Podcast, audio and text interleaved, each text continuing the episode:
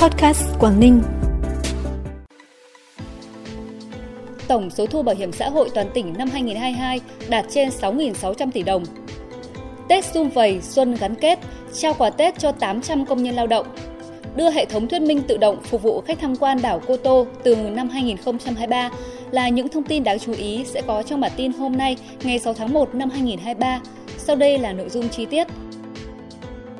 Thưa quý vị và các bạn, nhân dịp chuẩn bị đón Tết Quý Mão 2023, sáng ngày 6 tháng 1, đồng chí Vi Ngọc Bích, Ủy viên Ban Thường vụ tỉnh ủy, Phó Chủ tịch Thường trực Hội đồng Nhân dân tỉnh đã đến thăm tặng quà và chúc Tết một số hộ gia đình chính sách, người có công trên địa bàn huyện Tiên Yên.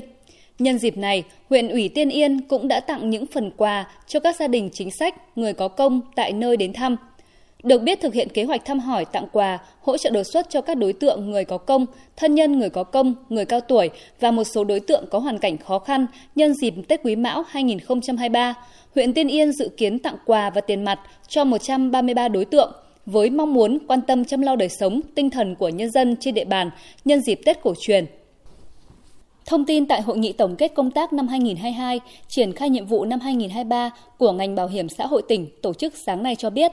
năm 2022, tổng số người tham gia bảo hiểm xã hội toàn tỉnh là trên 274.000 người, tăng 2,9% so với năm 2021, trong đó có trên 22.800 người tham gia bảo hiểm xã hội tự nguyện.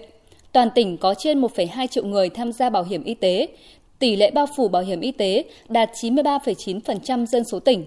Năm 2022, tổng số thu bảo hiểm xã hội, bảo hiểm y tế, bảo hiểm thất nghiệp toàn tỉnh đạt trên 6.600 tỷ đồng, tăng 578 tỷ đồng so với năm 2021, đạt 102% kế hoạch bảo hiểm xã hội Việt Nam giao. Bảo hiểm xã hội tỉnh đã thực hiện giải quyết cho trên 125.000 người hưởng lương hưu và trợ cấp bảo hiểm xã hội hàng tháng, giải quyết hưởng chế độ ốm đau, thai sản, dưỡng sức phục hồi sức khỏe cho trên 213.000 lượt người.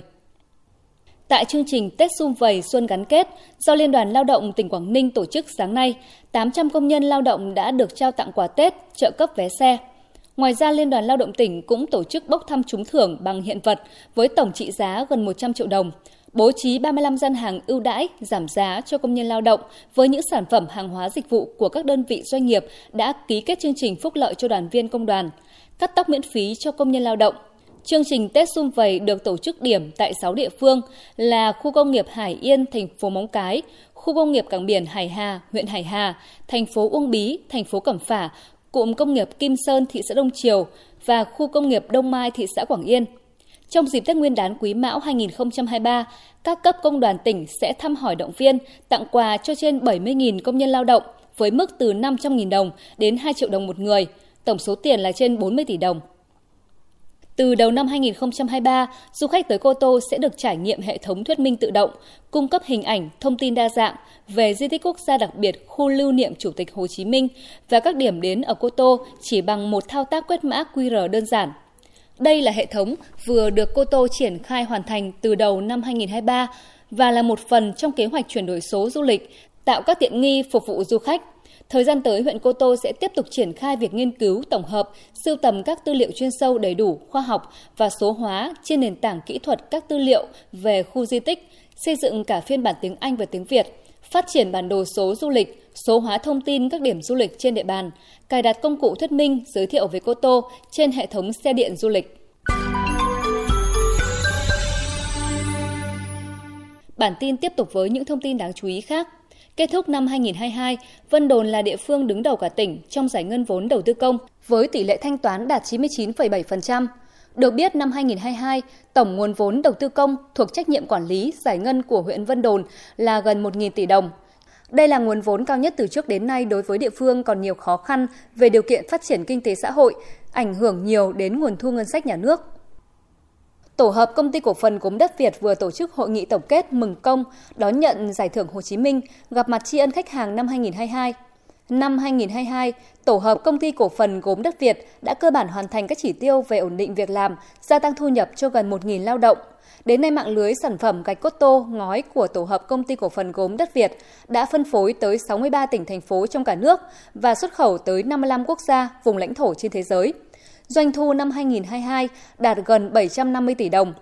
Mục tiêu năm 2023, tổ hợp công ty cổ phần gốm đất Việt phấn đấu doanh thu đạt trên 780 tỷ đồng,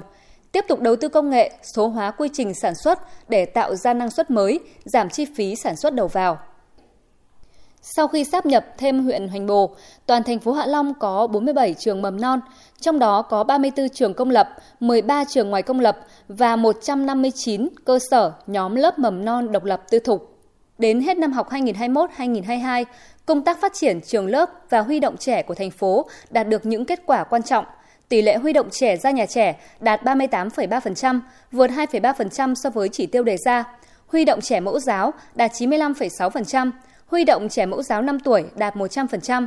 88,23% trẻ khuyết tật độ tuổi từ 3 đến 5 tuổi có khả năng học tập được đến trường. Tỷ lệ huy động trẻ em trong các cơ sở giáo dục mầm non ngoài công lập chiếm 41,25% trở lên.